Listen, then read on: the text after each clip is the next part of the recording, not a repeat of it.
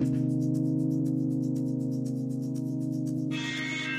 月の夜にお届けするピリオドを始めるにはどうしたらいいんだろう。はじめまして清水彩子と今田みやびです。ここではピリオドを始めるにはどうしたらいいんだろうという問いを立て未来を背中に過去の意味付けを体験していくという対話から生まれた受信を発信していきます。気づいた瞬間世界が始まる。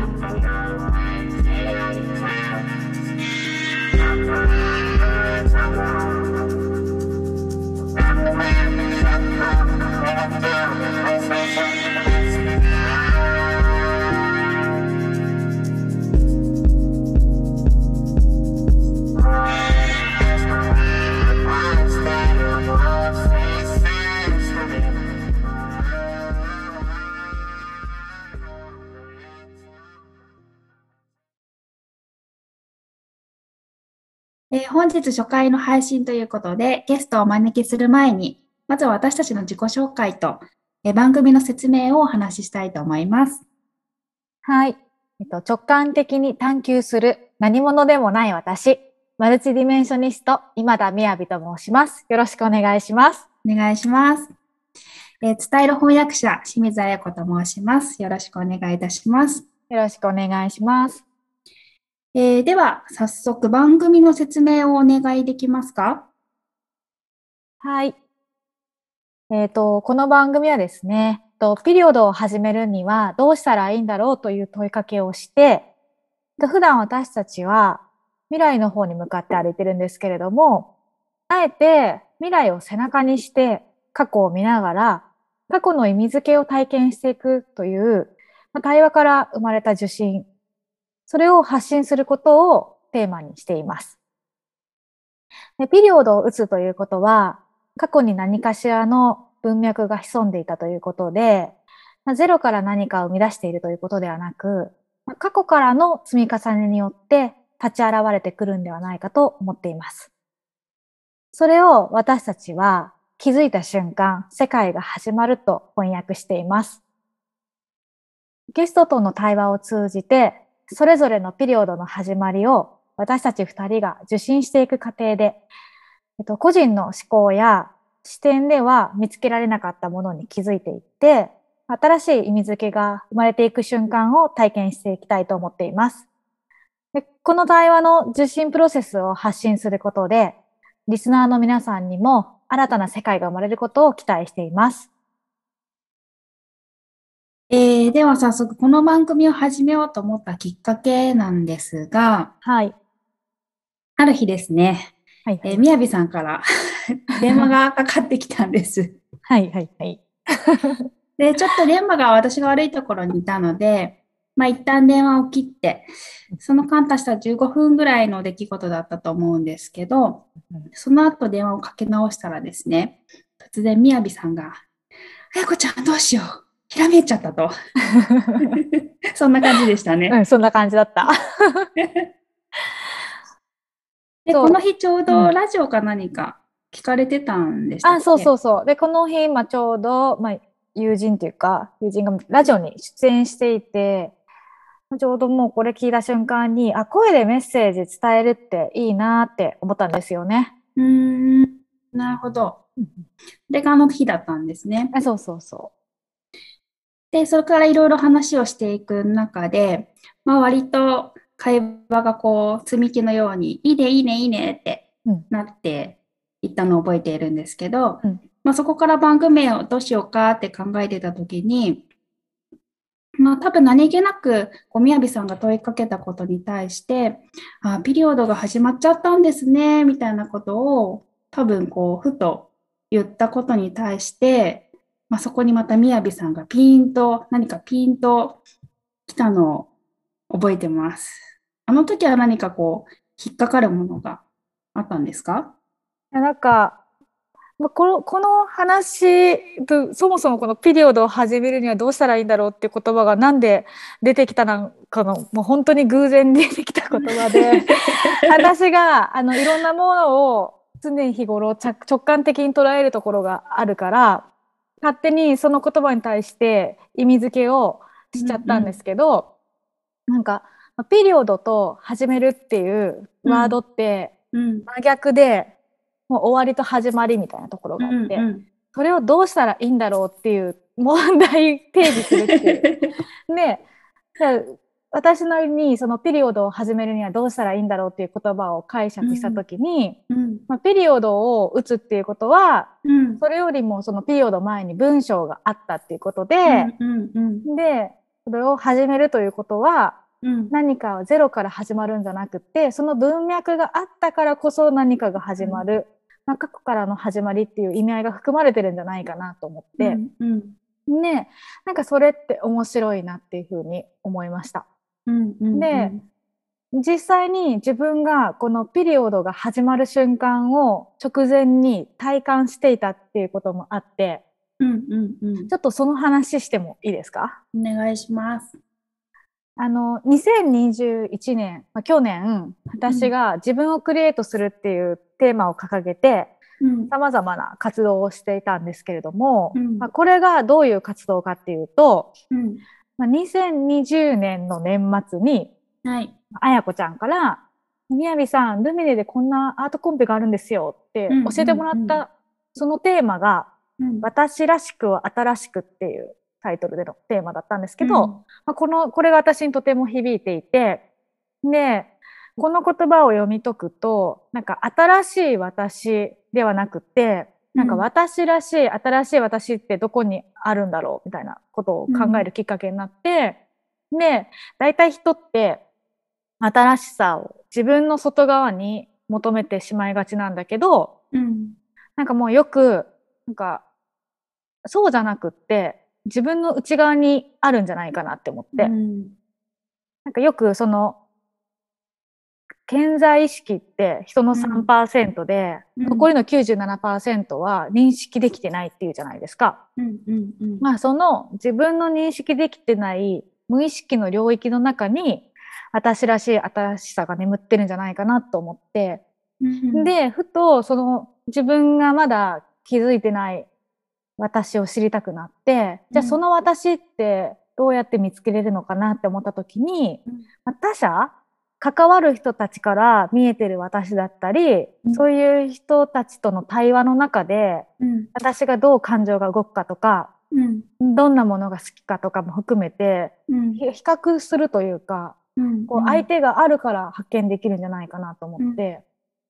だったら、まあ、他者に意味付けをしてもらって、うん。新しい自分を発見していこうと思って、まあ、自分をクリエイトするっていう活動を始めたんですけど、うん。まあ、具体的にどんなことをしたかというと、うん。まあ、クリエイターさんにうん。今見えてる私をきれいにするとかじゃなくって、うん。自分の中にこう眠ってる私を可視化させてくださいっていう依頼をして、えっ、と、メイクさんとかスタイリストさん入れてスタジオでポートレートを撮影するっていうことをやったり、うんと、まあ私の感情とか人の多面性みたいなのを表現したくて、ちょうどその時に読んでた本の関係で微生物にも興味があったから、うん。まあ、微生物の発酵とか状態変化っていうものと共通するんじゃないかなと思って、うんまあ、私が日本酒になったらどうなるんだろうっていうプロジェクトを行ったこり。れもね、ひらめきでしたもんね。そうそうそうまあ、そういうことを、まあ、ひらめくだけじゃなくて、うん実際にクリエイターまとめながら形にしていってうんやっちゃって、いろんな参加者も含めて巻き込んでいくみたいな、うん。そういう実験的な活動をいろいろしてたんですね。で、まあ、そういう活動が、まあ、うん一段落ついていって、あ、自分をクリエイトするっていうのはこういうことなのかもしれないっていうふうに、うん。こう、一旦プロジェクトとしての終わりが見えてきたときにう、ん。はい同時にその瞬間に、あれ、これまだこの先の続きがあるなっていう感覚に陥って、うん。それが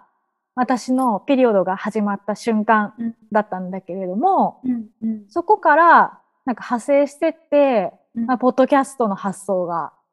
生まれてきたっていうのがあって、できっかけはたまたま冒頭の電話だったり、知人のラジオを聞いたとかなんだけれども、なんかその時に自分が思っていたことは何かというと、うん。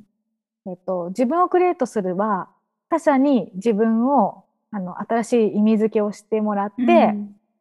えっと、新しい私を発見するだったんだけれども、うん。今度は自分が他者の役割をして、うん。えっと、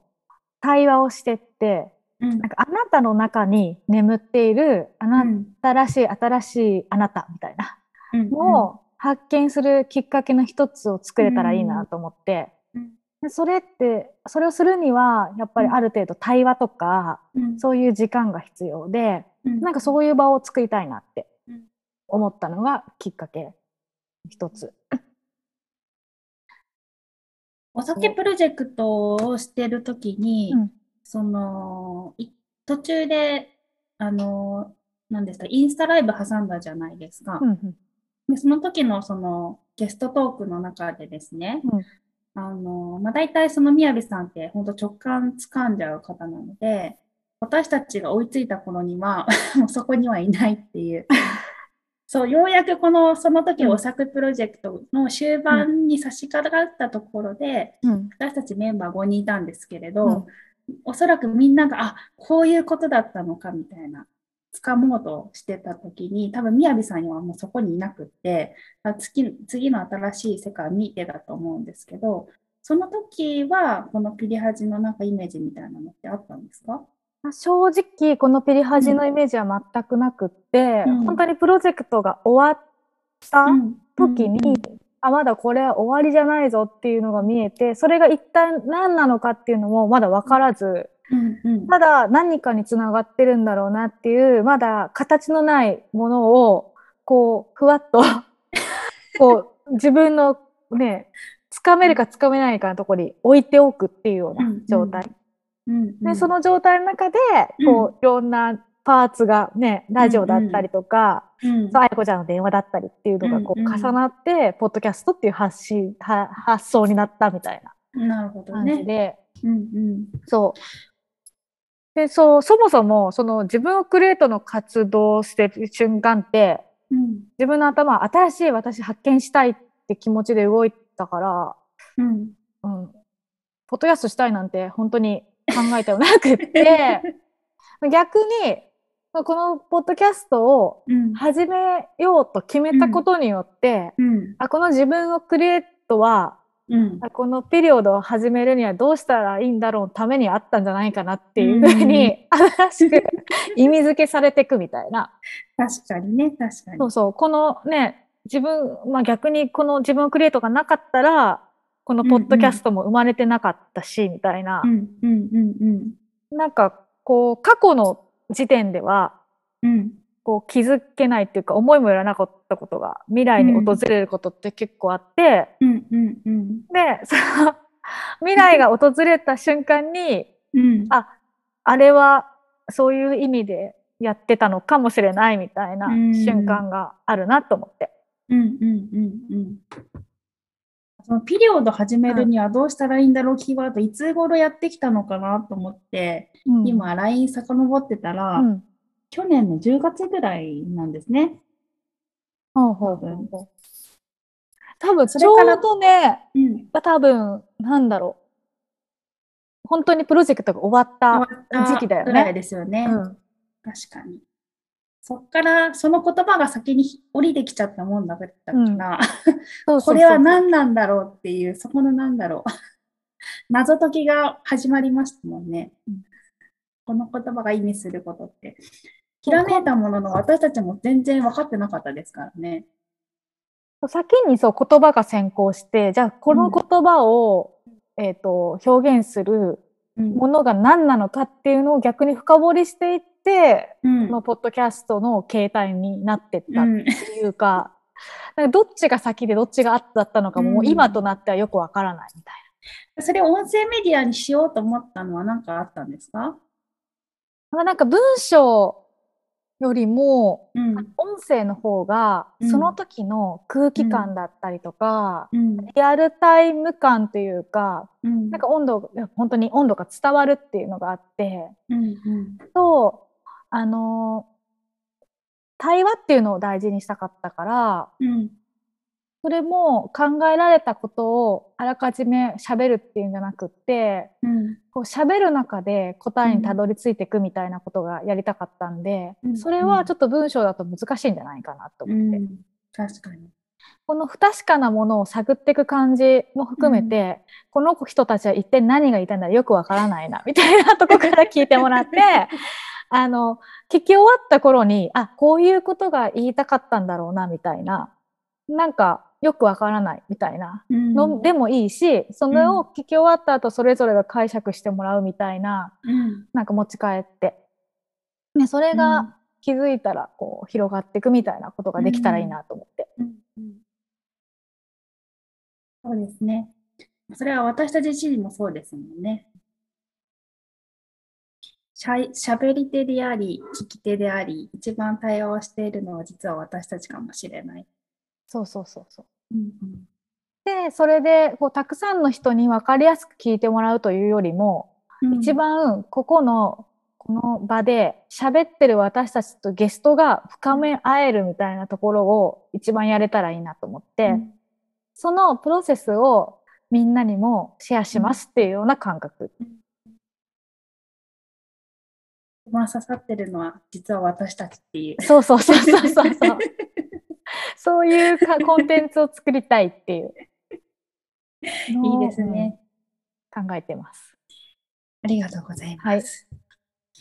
そしたらそろそろゲストをお呼びいたしましょうか。えー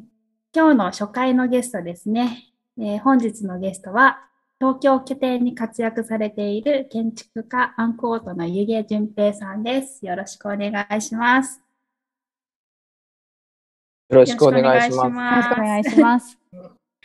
で実は私たち、えっと、今田みやびさんと私清水と、え、ゆげさんですね、あの大学の OB というつながりがありまして、もうかれこれ10年以上、大学時代からすると15、6年になるのかな？なので、ちょっと今日はあの相性で、それぞれ、えーゆげさんのことはじゅんじゅんですね。えー恥ずかしいですけど、はい。でも多分言っちゃうから。うんみやびさん、今田みやびさん、みやびさん。うんと、えっと、まあ、私は多分、あやこちゃんとか清水さんとか言ってくださると思うんですけど、っていう感じで進めさせていただこうと思ってます。改めましてよろしくお願いします。よろしくお願よろいししくお願いします。ます。はい。で、順々にはですね、今皆さんの画面に表示されているピリオドを始めるにはどうしたらいいんだろう。このですね、ポッドキャストのジャケットのデザインを制作していただきました。で、今日はこのジャケットについて語りながら対話を進めていこうと思っています。皆さんも画面を見ながら対話をお楽しみください。えアンコートさんの、あ、アンコートさんにですね、まずデザインを依頼しようと思った、まあ、そのきっかけっていうのを、ちょっとみやびさんにお尋ねしようと思ってるんですけど、まあ、なんでこのアンコートさんにお願いしようかなと思ったんですか？僕もすごい気になってました。なぜ、なぜ僕たちにっていうね。いやなんかそのやっぱりそのピリオドを始めるにはどうしたらいいんだろうって言葉自体がちょっと思想が伝、あの詰まってるっていうかだから、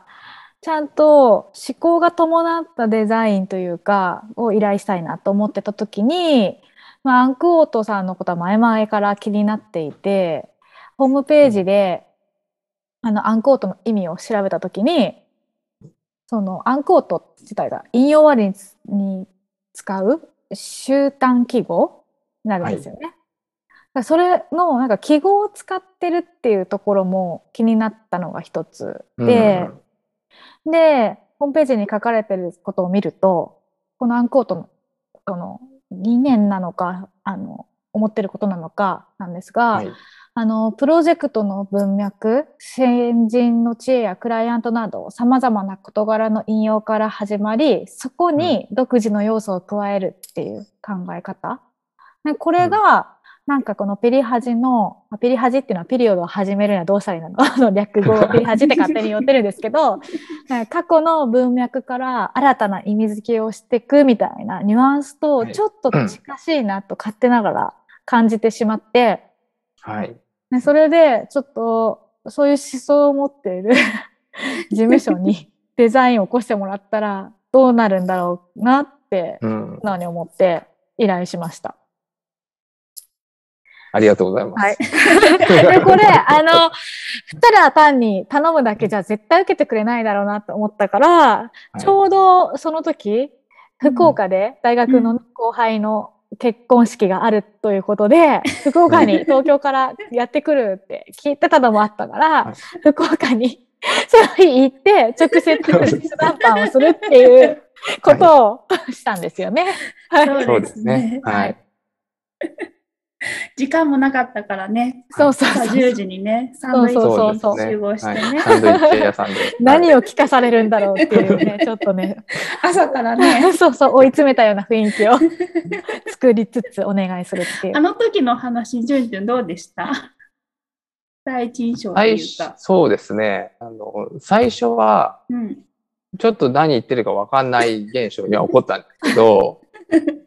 ただちょうどその時に、あの、なんか僕も、あの、建築を作ることと、あの、それを説明することっていうのが、あの、結構セットで、あの、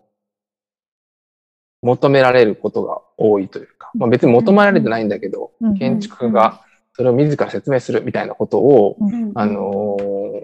て、まあ、ふ普通に思っていたんですけど、うん。それに対して、あの、ちょっと疑問に思う。まあ、本当にそれでいいのか、むしろ説明しないと伝わらないものだったりとか、そもそも伝わることが重要なのかとかをちょっと考えてた時だったので、うんなんかそういう意味で、なんかちょっと気になるな。なんか、もやもやしてわかんないものっていうものに対して、なんか気になるなっていう思いはありましたね。うんうんなので多分普段だったら、多分、あの、僕らも建築事務所なので、うん。あの、まあそうは言ってもその建築の周りのものとか、その自分たちのやってきた分野のものをこう、少しずつ引用して、あのプロジェクトに使っていくとかですね、そういうものをうまくやれたらいいなと思っているので、あの建築以外のものも取り組みたいなと思ってるんですけど、うん。あの普段だったら多分あんまり、あ、そうですかっていうところで 終わるかもしれなかったんですけど、なんか、あの、気になって、ずっと気になって、あの、気になってましたね。はい。。で、そのアンコートの意味する引用っていうのは、建築に限らずってことなんですか？そうですね。あの、ちょっと、あのホームページにも書かせてもらってるんですけど、うん。あの、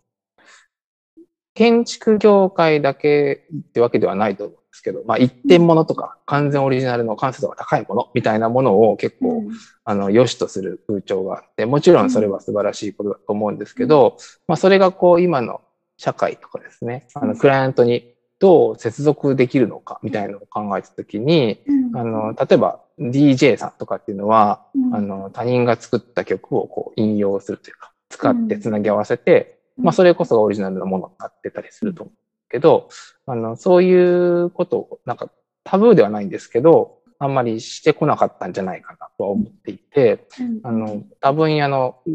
知識とかですね、あの、うん。もちろん、してる人はしてると思うし、うん。もしかしたらしてるのかもしれないんですけど、なんとなくそういうことに疑問があったので、あの、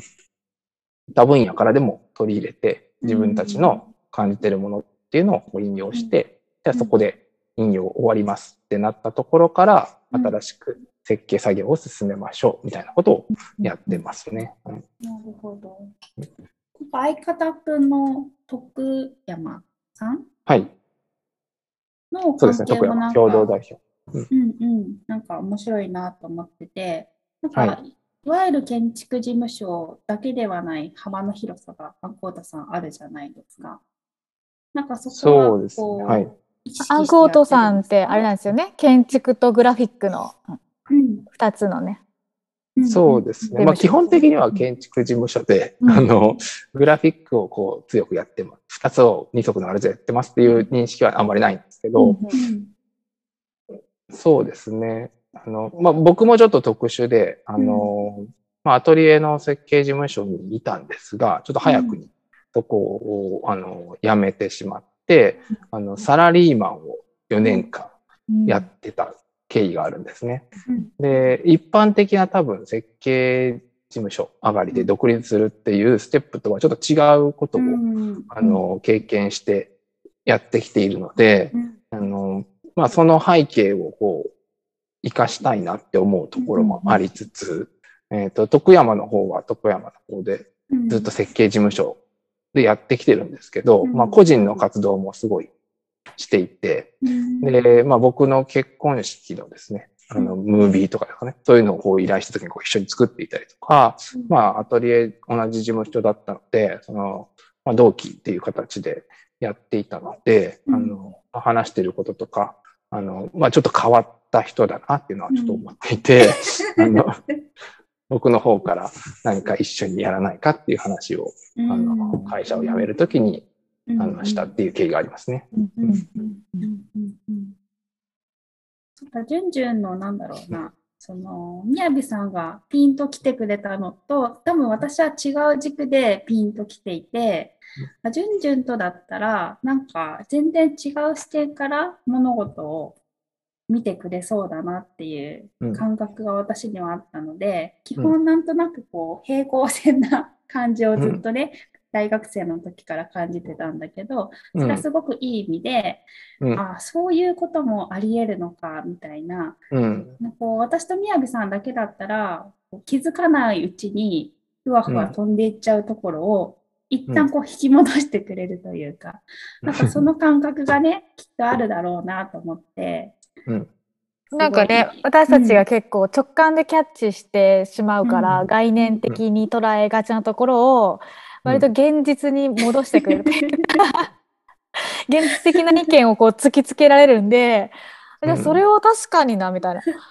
どうやればこれ伝わるかな 形になるかなっていうところでより奥行きができたいなというふうにはすごく、そうだから今回奥行き作ってもらいましたよねすごくね、うんこうの言葉の意味、意味、はい意味に関してはね。うん。そうでなんか、まあ、結構議論はしましたもんね。うんこれに関しては。はい。いやでもあのねねすごい面白いなと思うところというかは、その現実的な意見を突きつけられるんだけれどもすごく私たちが言ってることも理解してくれようとしていて、なんかこうディスカッションを重ねるたびになんか順々の方がいろんな情報を持ってきてくれてるみたいな なんかあれすごい勉強してくれているみたいな感覚であすごく柔軟性も持ち合わさってるんだなみたいなところがうんす。ごく好感しかなかったです。それは嬉しいですね。嬉しいのか、まんまとハマってんのかわかんないですけど。はいいやいやいや。いやね、なかなか理解できないで終わっちゃうことが多いんで。うんそうですね。なんかでも理解できないで終わるっていうことをしないどこうとは思いました。ななんかここで理解しないと、あの、いけないんじゃないかという、あの、気持ちがあありましたし、あの、なんだろうな。まあ、清水さんとは大学研研究室も一緒なので、あの、結構大学の頃からは議論していて、まあ、ちょっと話それちゃうんですけど、ちょっと変なコンペを、あの、大学の同期でやってたことがあって、なんか建築を作るというよりかは、なんか、それぞれの 思いを 語って、なんか10人くらいで、なんか10個のものを街の中に設計して、その都市を計画しますみたいなコンペをやってたことがあって、なんかそれをなんか、そそのコンペの、なんだろうな、打ち合わせって図面とか一切書かずに、なんか各々が、こう、この街にこんなんあったらいいよね、みたいなことをひたすら話して、で、それが正しいのか正しくないのか、みたいなことをなんか話す夜な夜なね。や、やってたんですけど、で、まあ、まあ、なんか、受賞もいただいたりしたので、なんかこれで良かったのかな、みたいなのはあったんですけど、なんか、その時の感覚みたいなものを、あなんか懐かしかったな、みたいなところは あって、あの、なんかわからないながらも、なんか議論するっていうことを、ちょっと時間割いてやりたいなっていうのもありましたね。はい。コンペで言うと、ちょっと今、ちょっと思い出しちゃったから話すんだけどさうん、じゅんじゅんがやってたね、あのうん、奥のコンペ？はい。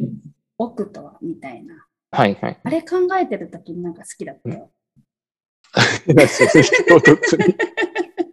感想。あなるほどね。はい。あれは良かったね。うんまあそうですね。アイディアコンペね。アイディアコンペねトンみたいな。そう、だからアイディアココンペしてるときはなんか楽しかったね。そうですね。まあなんか学生の頃はそういうことをしてましたけど、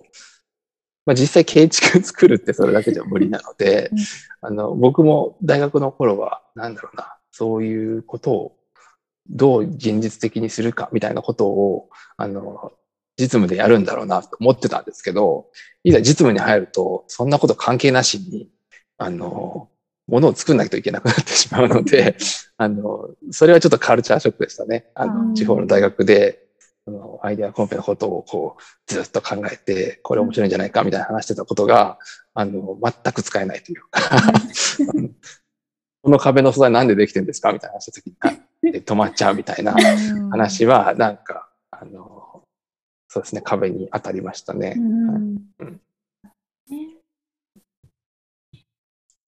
そう、話がちょっと逸れちゃいましたけど、いやいや、思いましたけど、はい。そろそろじゃあ本題に入っていきますか。うん。えーっと、まあ今日の本題はですね、あの私たちも初めて完成形を見るんですが、うん。とジャケットのデザインですね。えーっと今回、皆さんの手元にも映っている、このピリオドを始めるにはどうしたらいいんだろうのジャケットデザインをお願いをしているんですが、えー、と今回はそのグラフィックデザイナーではなく建築家という立ち位置で、えー、ゆげさんにお願いをしております。で、ちょっと私たちも今さっき完成形を初めて見て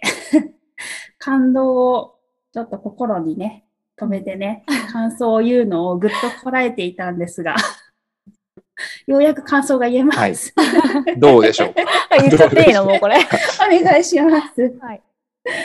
なんかこの完成形に至るまでに、まあいろんなステップがあったんですけど、これの完成形の一個前はうん割とこの完成形に近い状態で、うんその頃、私たちがあの順々には言ってないんだけれども、うん。今回のこのピリオポッドキャストの配信はし月の満ち欠けというか新月と満月をテーマに更新していこうみたいな話をしていて、うん、で一個前のビジュアルで出てきた時にそれがもう新月にも満月にも見えるような ビジュアルで出てきた瞬間にはうん。伝えてないのにこのデザインが来るっていうなんか寒気がしました。え？みたいな。怖いって思ったっていうのが一個あって、うんですね。でその時は割とその今天井になってる部分がうん。フラットな状態うん。だったんですけど、その一個前の打ち合わせの時にうんなんかそのピリオドを始めるっていう言葉の意味合いからあの過去とか未来とかっていう時間軸が発生するから、そういう時間軸的なものを表現できたらいいよねっていう話をしてて、でうんおそらくそれから進化したものがこの最終形なんじゃないかなと思うんですけど、うん。なんかこの色とりどりの点がいろんな形をしたピリオドになっていて、うんでそれが、えー、と過去から未来に向かって奥行きをなしてるんだと思うんですけどこれ,、うんあこれ私の勝手な解釈で。でなんかそれを表現したことで弾けちゃってるように見えて。うん。うん 同じこと思った。そう、私たちがピリオドを始めるにはどうしたらいいんだろうの役を、うん翻訳を気づいた瞬間、世界が始まるって 言ってね、始まった瞬間パチンじゃんみたいな。そう思いました。それもまた伝えたっけと思って、そう、伝え伝てないよね。えてないのにそそうなってるみたいな。また今うん寒気がしてます。いや、本当弾けた。だそう、前回は満月と新月だなと思ったんですよ。うんで、ん今回は弾けたと思ったんですよ。うん。うん。そう、それがね、本当私たちもタイムラグを伴って、こういうふうに、あの、はじめ、満月、新月ってキーワードが出てきたり、弾けるっていうキーワードが出てきたりとかうん。して、それに追っかけるようにデザインが追いついてくるっていう、うんでも、これ多分言葉に表してないけど、こう、多分、こう、ね、なんだろう。突き詰めて、言葉で突き詰めてったり、デザインで突き詰めてっても、本質が多分、こう、掴んでるところが近いから、こうなっちゃったのかな、みたいな、うん。うん、ふうに思いましたね。なるほど。うん。はい。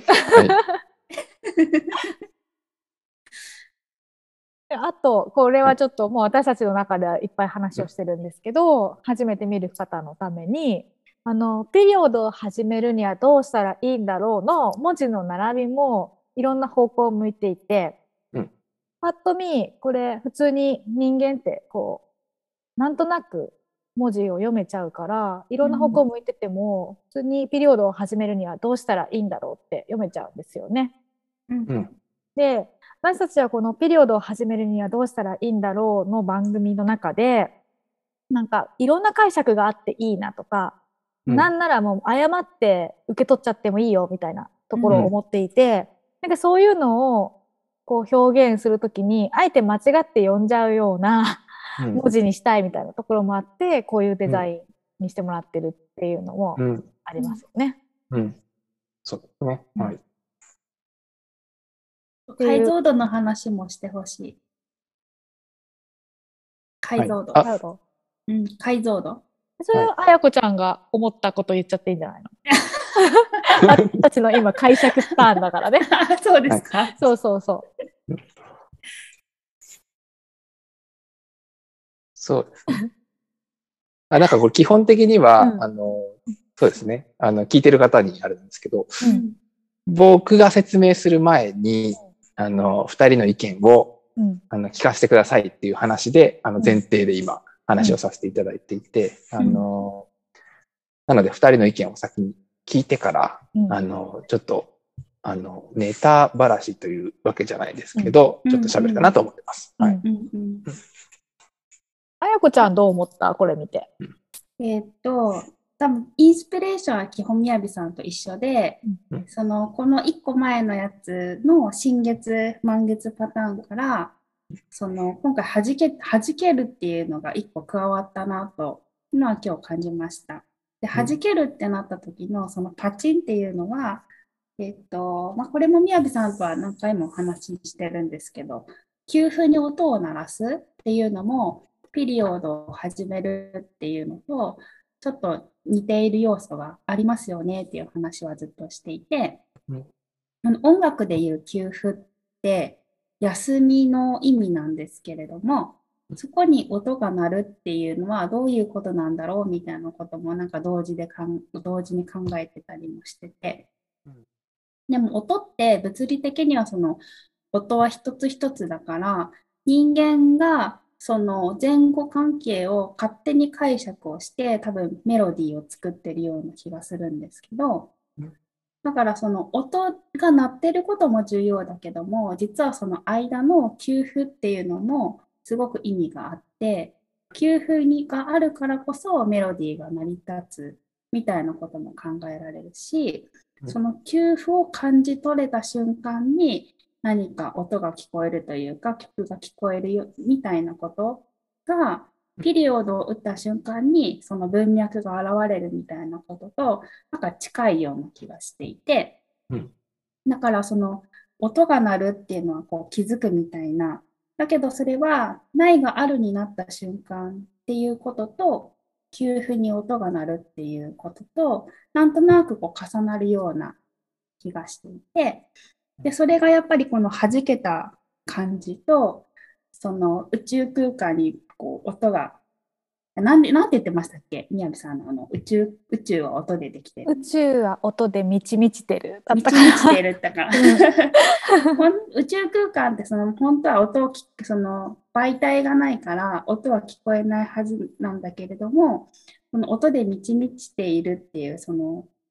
言い回し表現とうん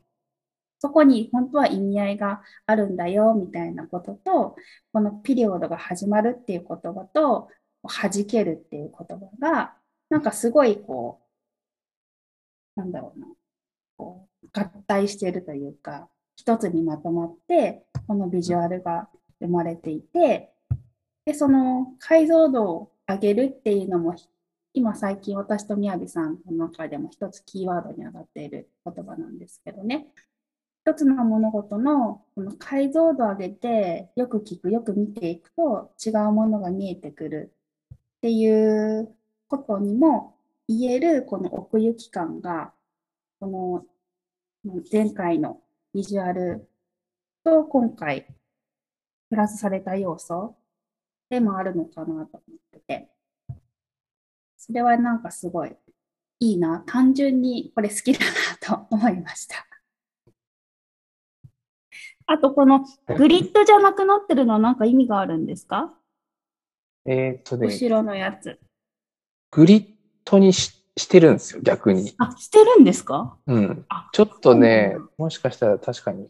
黒字の、あの、モニターの関係で黒がめちゃめちゃ出るモニターじゃない。黒があんまり出ないモニターだとちょっと飛んじゃうかもしれないんですが、うんうんうん、あの、グリッドの中にもう一個グリッドを実は足していて、えー、前回よりも。はい、えー、なんで、グリッドは、あの、増えてますっていうところです。グリッド差は増やしました。じゃあ、順々のフィードバック聞いてみますか。はいそうですね。なんか、そう。まあ、冒頭でも話したんですけど、なんかその、まあ、じ自ら自らのものをあの語るみたいなことって、うん、あの、まあ、あんまりうまくないっていうのもあるんですけど、あの、なんだろう。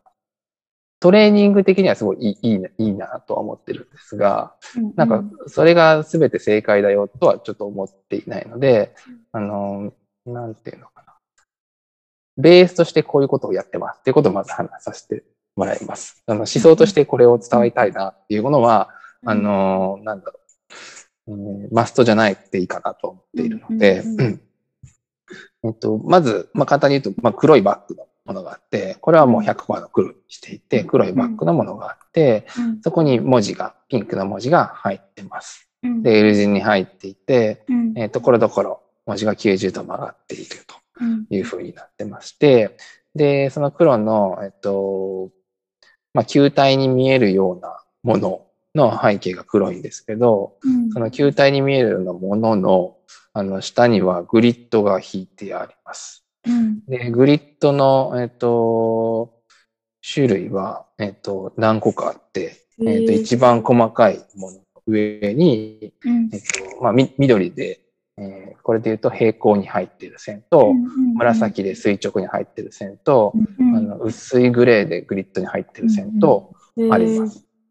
で、紫の線は、えっと、2種類あって、えっと、太い実線と点線があって、えっと、緑の線も、まあ、緑と言っていいのか、あの若干青緑の線も、あの太い線と点線とかあります。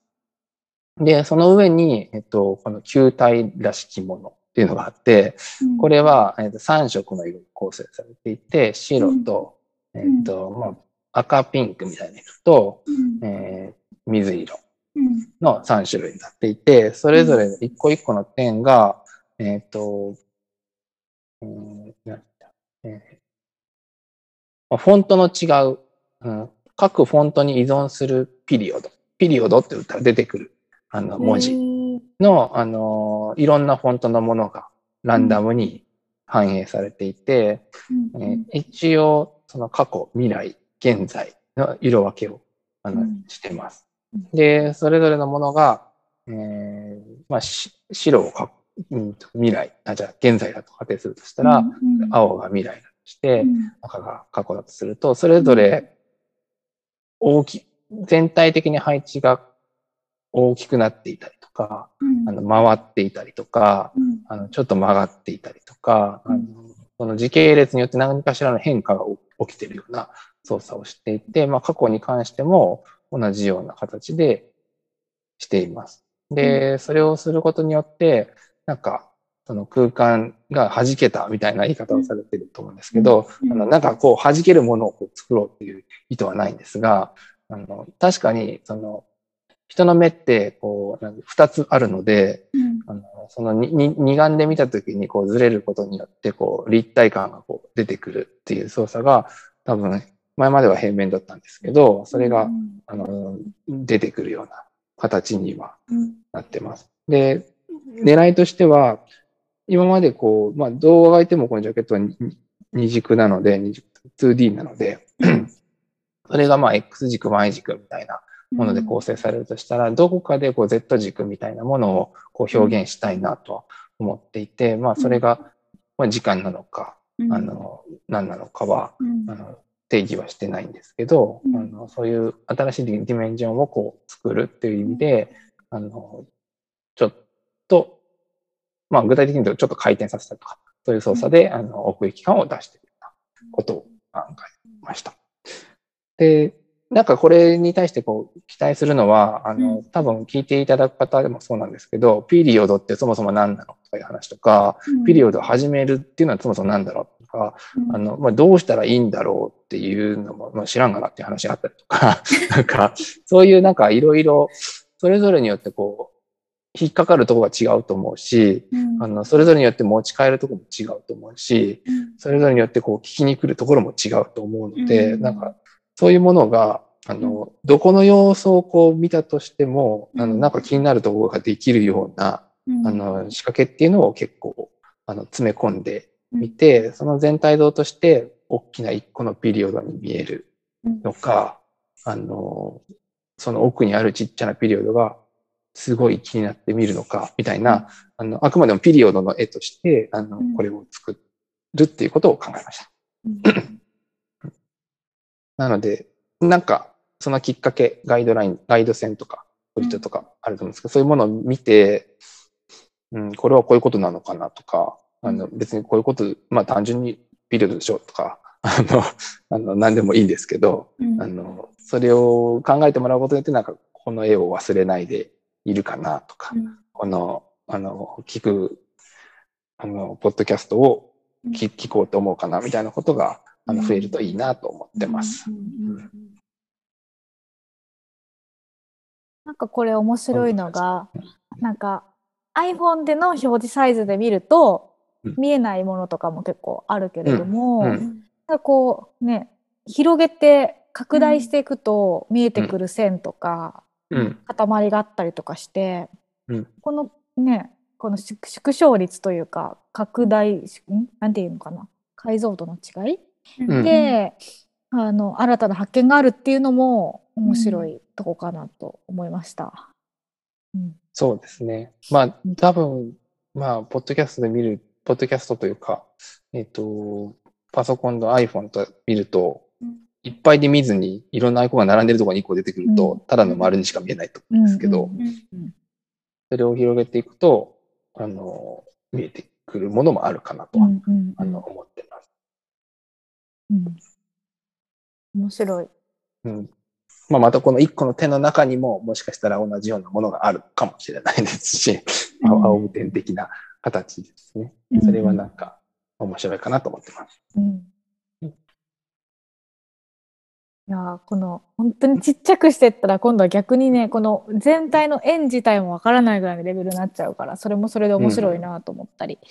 うん。うんよく目を凝らしてみるという動作も加わるような気がして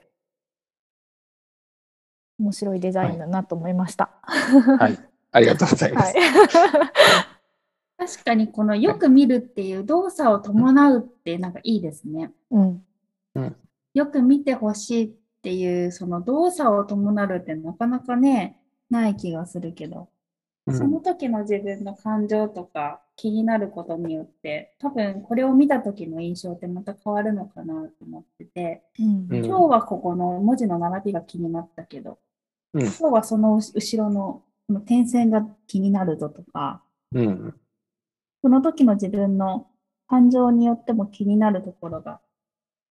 違ったりとか、うん。それをずっと考えてることに、なんかこの辺に常にピリ味があるみたいな。うん。それはなんか一番いいですね。うん。なんか清水さんが言ったみたいに、こう、給付、うんまあまあ、黒のとこをこう、デザインするみたいな話もうん確かにあるのかなっていううんのも思ってますね。なんかまあ、黒のところ、これで言うとちょっと真ん中よりちょっと左側ら辺の方が黒が多いのが、なんでそうなってんだろうかみたいなとか、なんかそういうのが気気になっちゃったりもしますね。今見てると。この辺はどれくらい意図したんですか？偶う然、ん、まあなんかちょっと中心をずらすっていうことはうん全体として意図してるのと、あと、なんだろうな。まあ単純にこう拡大縮小をこう同じような条件でいくと、うん。本当に真ん中から爆発してるような絵になるんですけど、あの、それをちょっとずらすというか、ん。まあやってる段階でずれてきてるっていうのはあるんですけど、うん。あの、そういうことはちょっとか考えましたね。これまた面白いのが本当にさっきの拡大縮小の動作をしてるとうん。背景のグリッド線が見える線と見えない線が変わってきて、うん。なんか動画のようにうん。ピロピロする。ね あのどうどう説明していいか分かんないけど上一番上の線が消えたり出てきたりとかあって、うん。動いてるように見えるの。うん。なんかそれも面白いな。うん。ちょっと皆さんもやってみてもらいたいやです。この、うん、動画をこう拡大縮小をこう日本ゆえでやってみてほしい。こうピューッとね、うんあこういうことが物事を観察することなんだなっていうのを今私今実感中です。ああなるほどね。よく見るとかだけじゃなくてね。うん。そうそう。観察するとはこういうことかと思ってます。なるほどね。白い。こんな感じですね。まあなんか、はいですね。いろいろ見てもらえたら嬉しいし、うんうん。なんかまだ手を加えるかもしれないし、うんわかんないってうんうんうん感じですね。はい。これどの角度から見てもね、なんかこうんの L 字の言葉自体も並んでそうで並んでないしみたいなやつがあるから、うんそれも。楽しめますね。うん。まあどこを回そうかな、みたいなのは確かに考え、うん考えましたね。いいものできましたね。あ ありがとうございます。ちょっとまあ終盤に近づいてきたので、うんえーっと、ゆげさんにですね、まあ、最初のこのオーダーを、このピリオドを始めるにはどうしたらいいんだろうっていうのうん。で、まあ、ジャケット作ってほしいっていうところから、いろいろ順々なりにも考えてくれてたと思うんですけど、うん。なんかその過程で考え方とか、うんなんか。心境の変化とかうんあったら、なんか一番そこが知りたいなと思ってるんですけど。うん。そうですね。まあ実際クリティカルでこれはこう変わりましたってことはないんだけど、うんうんなんかやっぱり、その、なんかこう、こういうことを僕は伝えたいので、これを発信してこういう形になりました。みたいなことが、うん。あの、そんなに魅力的なものじゃなくなってきているのかなっていう気はしていて、というのも、なんか、うん、それとは違う角度で人が捉えて、うん。あの、それを持ち帰ってもらって、その人の生活とか、うん。あの、日々のものに潤いを及ぼすのであれば、うんあの、それの方が、あの、効果があるかなと思っていて、あの、もちろんこう作ってる段階で多分そういうものをいろいろ想像しながら作っているので、うん。あの、こう説明した説明文だけが全てじゃないんですね。で、それをこう、うまく伝える方法っていうのがやっぱりわわかんないではいるんですけど、うんその時になんか、うん、文章じゃないアウトプットで、例えばこういうジャケットみたいなものを作ったりですとか、あとは文章であえて、あの、あやふやなことを書いてみるとか、あの、そういう、いまあ、建築の表現としては建築が表現なんですけど、うん。それに付随してもっと、あの、人に伝わったりとか、興味を持ってもらったりする方法っていうのが、うん。あの、他にもあるんじゃないかなと思いながら、うん。あの、やるようにはなってきたし、あの、うん。そうした方がいいんだろうなっていう、あうん。の、思いは強くなってきたかなと思いますね。うん。あと、まあ、なんか、その、時間軸の話は結構議論したので、うん。あの、まあ、なんだろうか、ピリオドを始めるっていうこと、言葉が、やっぱり矛盾していることだと思うんですね。うん時間軸的に。うん。あのピリオドって終えるためにつけるものなんだけど、うん。それが始めるにはみたいな話をしているので、ただ言わんとすることはなんとなくわかるし、話してると、うんあの、それは見えてくるんですけど、うん。なので、その、今自分はピリオドを打っているのか、うんあの、打った先のことをやっているのかとうか、そういうとこことは、あうの、結構意識するかなと思っていて、まあ、それは多分どちらでもあるんですけど、うんあの建築を作り終えた時がピリオドなのか、うん。そこからがスタートなのかみたいな、まあ、結婚がゴールなのか、スタートなのかみたいな話もあると思うんですけど、あの、でもそういうのをこう、うん、リアルにうん一回考えてみる。あの今自分がいる、うん。じゃあ作業が終わって建築が出来上がりました。うん時にリアルに考えてみるみたいなことは、あの、結構重要だなと思うので、うん、うん、うん。まあ、設計してるとこ今設計しているっていうことが、うんあの、その時間軸に対して自分がこう、何をするのかみたいなことは、あの、すごい重要なことだなと、あの、思ってます。思いました、これで。うん。その話にも通じるかもしれないんだけど、その最後の質問でね、うんピリオドを始めるにはどうしたらいいんだろうっていう建築という立場からこう解釈するとどんな風になりますかっていうのを最後聞こうと思ってたんだけど、うん。やっぱ一つは時間軸っていうのがやっぱ大きいのかな。そうですね。まあなんか、今話した形は、なんか、その話とほぼ同じことを話したつもりではあるんですけど、うんうんうんうんうん、なんかわからな、わからない、よくわからないなりにうん。思っていて、まあ一個はその表現の仕方として、うん。あの、よりこう人に伝えるために、なんか自分の思想を絞ったところだけを見せるというよりかは、うん。こう考えてたもの、全容をこううまく表現するものをうん。考えるってことが一つと、うん。あとは、えっと、その時間軸の話で、うん。あの、そう。なんか時間って、誰にでも平等にあるものだと思っていて、うん。なんだろう、お金は時間に変えられないとか、逆に時間でお金を買うとか、言葉があると思うんですけど、うん。でも多分それは、ちょっと違うなと思い始めていて、あの、時間ってひ、あの、ひみんなに平等なんだけど、うん。あの、その、まあ、時間に何を求めるかって変わってくると思うんですけど、うん。ただただ流れていく時間は多分平等だと思うんですけど、うん。それをこう振り返ったりとか、うん。あの、予習したりみたいな話は、うん。多分平等じゃないので、やろうと思えばでできることで、うんうん。あの、まあ、過去を振り返りつつ未来に進んでいくみたいなうん。作業は、あの、まあ、タフなんですけど、うん。多分過去を振り返、ふ過去を見ながらうん。っていう時間の流れっていうのは、あの、普通に過去を見ないでうん。過ごしていく時間の流れと、うん。あの、ちょっと違うものになるんじゃないかなっていうのは思っているので、あの、その時間軸っていうものをこうどう設計に反映させていくのかっていうのは、うん。建築家としては、うん。あのとても重要なことだなっていうのは思ってますね。うん。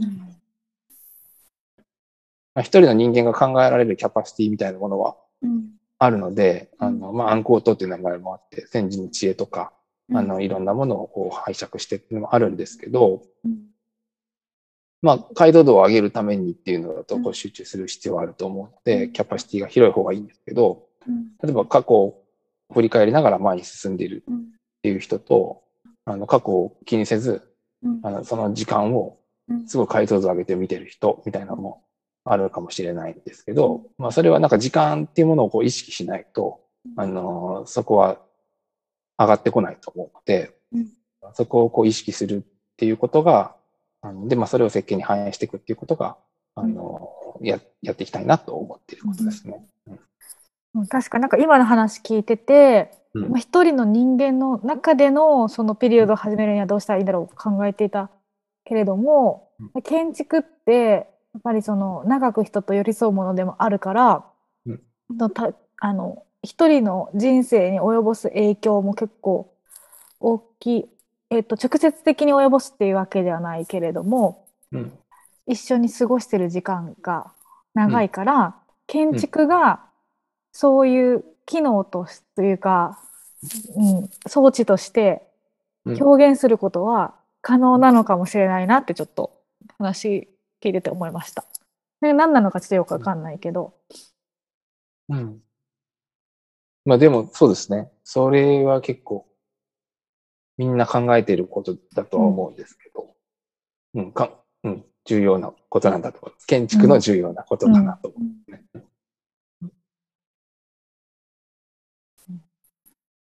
過去を参照するってこと？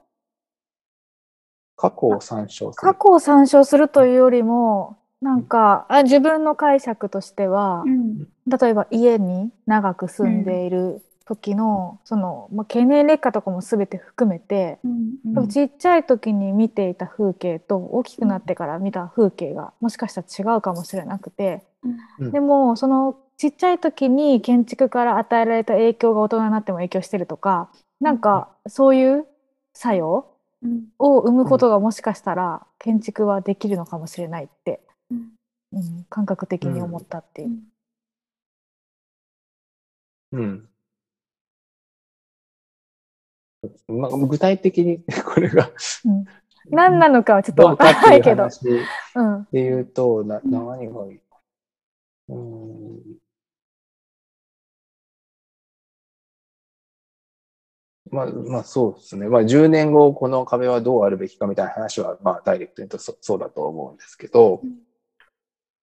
うん、そうね。まあ過去の人が、この、例えばテーブルの高さが、この高さっていうのは、なんでその高さがベストだみたいなことを、うん。あの、蓄積されているのかみたいなことを考えることもあるのかもしれないですけど、まあ、そうだな。まあ、それもこう自分のスタンスとして、あの、時間軸に対して、あの、ただただ流れていくっていうことを、あの、気がついた時にはちょっとやめようみたいなことは、あの、なんか考えていて、例えば今図面描くのに追われているってなった時に追われた時に、うん。というよりも、ちょっと過去に考えて、この時はこう書いてたけど、今度はこう書いた方がもっと効率がいいんじゃないかとか、うん。あの、それって過過去のことを振り振り返ることうん。だと思うので、あの、そういうことを考える。まあ、それなんかすごい具体的ですけど、うん。あの、なんかそういう時間に対して、うん。あの、なんか自分の経験に紐づけていったりとか、あの、自分のこう未来に紐づけて現状をか考えていくっていうことが、あの、ピリオドを打つことなのかなっていうふうに思っていて、うん。で、その打つことが行為なんだけど、うん。あの、アウトプットなのかもしれないけど、うん。それが確かめることによってインプットになるというか、あの、そういうことをこう、まあ、区切りとしてうん。やっていくことは、うん。が、ピリオドを始めることなのかなっていうのをなんとなくうん。思ってます。思いました。うん。ありがとうございました。はい。なんか今の話で一番面白かったのは、その人それぞれその時間っていうのは平等だけれどもうん、実はその、なんだろう、単に流れる秒時間は平等かもしれないけど、こう考えてと意識して時間と向き合うと、それは人それぞれこ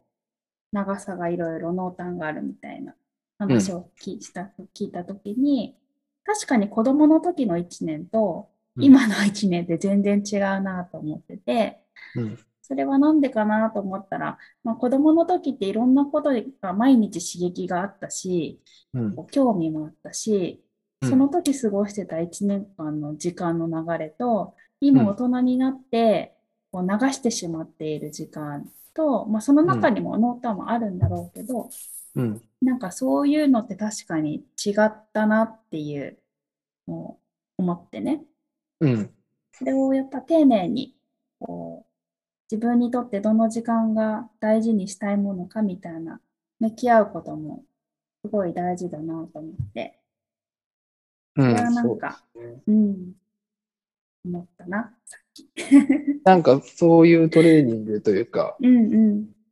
まあそれが多分建築の場合は、うん。クライアントさんの時間軸に対して、うん。あの、そういうところをこう、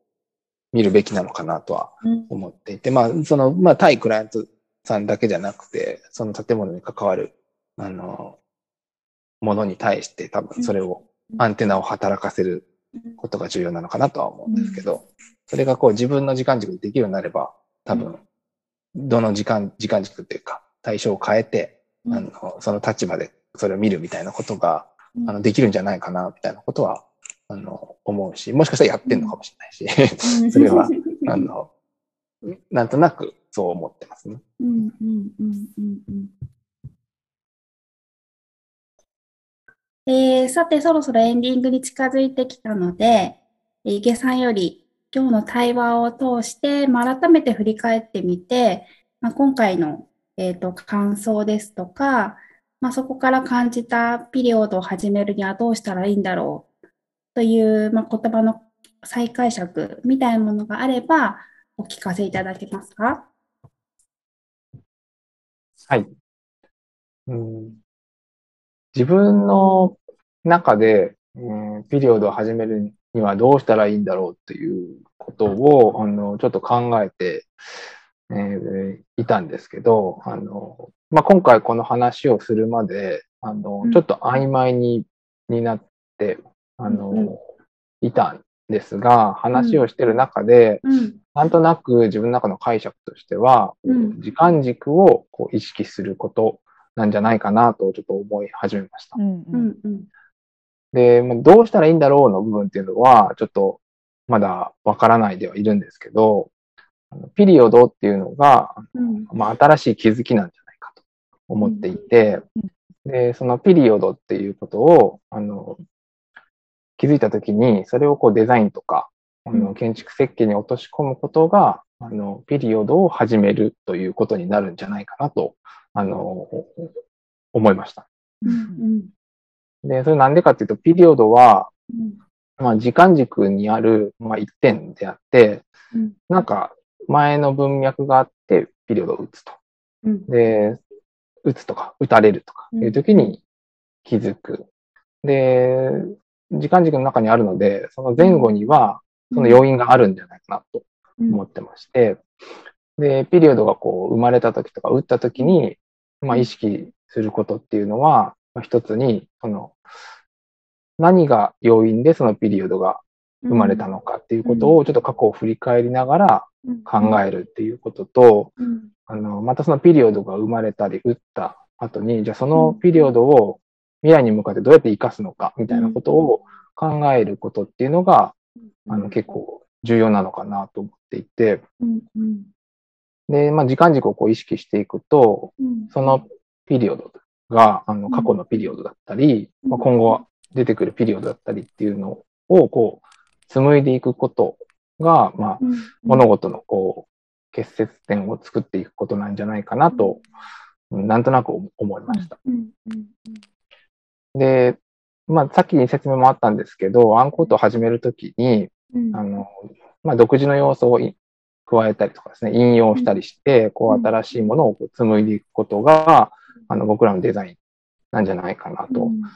で、まあ、背景が異なる二人でうん。やっていて、うん。えっ、と、それぞれ、まあ自分でキュレーションしたものをこう、ピックアップして、紡いでいくっていうことをこう、やってきているんですけど、うんピリオドを始めるということは、そのピリオド、気づいたものをこう、寄せ集めていって、うん。あの、新しいものに紡いでいくっていううん。行為に、まあ、近いんじゃないかなというふうに、あの、感じましたね。うん。うん。で考えてみると、まあ、今回のジャケットも、うん。あの、なんかピリオドが生まれる時とか、うん。あの、自分が打つって意識して打つ時とか、っていうのの、なんか疑似体験みたいなことになるんじゃないかなと、ちょっと振り返って、うん。あのー思、思えてき、きました。うん。なんか、平面の絵ではあるんですけどうん、あの、中に入ってる要素は、なんかスケールだったりとか、解像度だったりっていうのを、こう、グリッドで、あの、まあ、マス目が何ミリなのかって自分想像してみたりとかですね、そういうものになることを、なんか、望んで作ってたりもするし、まあ、方向だったりとか、ディメンジョンだったりとか、うん。まあ、粒の色だったりとか、あとは、まあ、時間軸だったりとか、あともう言葉をどこで区切るのかとかですね、そういう要素をこう、並べていて、まあ、全部は、あのすべてがピリオドっていうテーマにあの関連づけて、それらを配置したり置いたり作ったりしているんですけどうん、これを見てくれた人が、それぞれの要素が何なのかとか、あこれはこういうことなのかっていうのをこう気づくあのきっかけができたりとか、あのそういうトレーニングみたいなもので使えるんじゃないかなと、あの、なんか、後出しみたいな感じですけど、あの今、そういうふうに使えるんじゃないかなと思っていて、あの、このジャケットは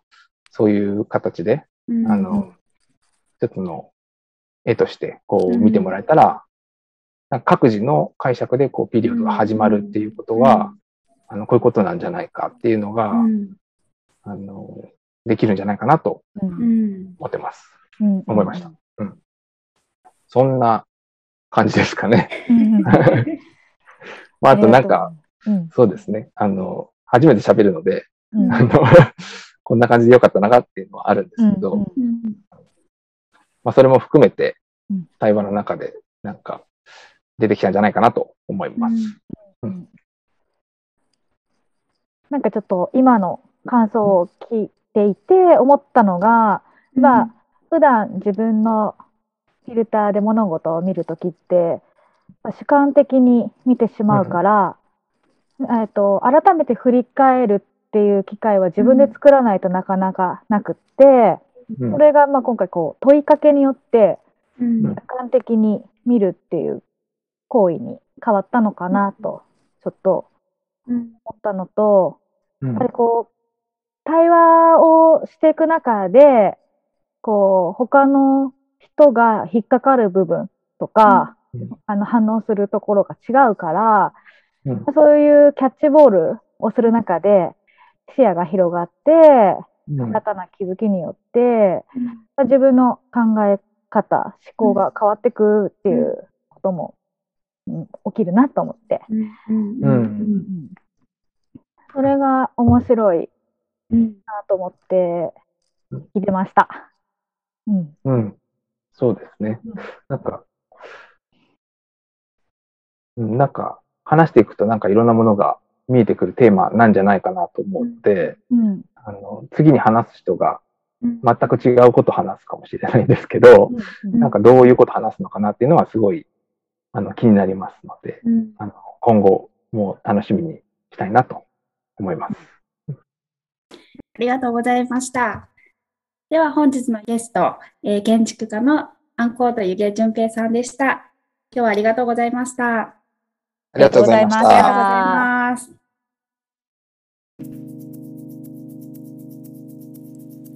さて初回の配信はいかがでしたでしょうか？本日の対話をさらに掘り下げた「ピリオドを始めるにはどうしたらいいんだろう」の。アフタートークを。満月の夜にノートで配信していますのでこちらも合わせてご覧ください。